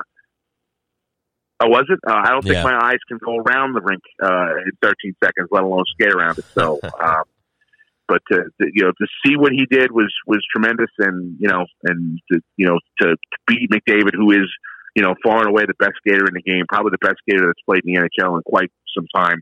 Yeah. Uh, and I don't know if we'll see anyone who can skate like that, you know, anytime in the near future. But uh, it was uh, it was good for good good for him. He got Yeah. to get his exposure, and uh, you know, gets a gets a little trophy, to, a little, little trophy. Sure, sure. Why not? I mean, but yeah, look, I don't know. Um, I don't know if they're ever going to come up with with a way to draw fans in really for this All Star stuff. I mean, I actually enjoy the skills competition more than the All Star game, but I didn't. I didn't watch the skills competition this year. I, I didn't get around to it, but I did. Uh, you know, I did watch replays of the of the fastest skater, so I could see Barzal get his win and all that. But you know, I guess technically I watched the game because I was in a setting where it was on the television. But the truth is, I was BSing more with my buddies that I was with and really paying attention. It's just, I don't know. It's tough to to draw you in, right? I mean, it's just, I don't know. I mean, you got to have the event, I suppose, but. um you know, I don't know. I mean, the three on three is all right, but but it, it's so different because it's not like the, the three on three overtimes that we're seeing because they're not playing hard. You know, they they're playing not to get hurt, and I don't know. I mean, look, it is what it is. You, you have everybody doing it. Um, you know, they they they have them doing it every year, and I don't know. I don't know how they can make it any better, to be honest with you. Uh, I don't know. I, I just kind of even when I was a, when I was a kid and the way they used to play the games, it was you know it would be a blowout. It was whatever thirteen to eleven Right. or you know whatever the case was. It was not for you know it was not for goalies, but you know and and look, you see all these players now. It's the same thing that goes on with the NBA. You know, you have every you know every player who's got any type of nick or pull or this or that that makes the All Star team. It's all of a sudden, oh, they have to sit they have an upper body injury or a lower body. So you're not even Right. seeing the players that were selected. Half You, you got time. You know, who's just flat out like. I'm not going. He's just like, sorry guys, I'm Yeah, not going. which- That's it. Yeah, which you know, I mean, I understand, I understand his reasoning for it, but I mean, I mean, I don't want to say that's bullshit. I mean, you know, like the whole idea of the thing is, you know, to be for the fans. You know, you, you, know, you know, All Star selection is a is a big deal, and you know they've trivialized it, and it does in every sport. I don't, I hate them. I hate Major League Baseball All Star Game. I hate the NBA All Star Game, and I've been to the NBA All Star Game live. So I mean, it's just it has it doesn't it doesn't hold anything anymore. So uh, it just you know I, I have I have very little use for it at this point. I didn't even I really didn't even watch it.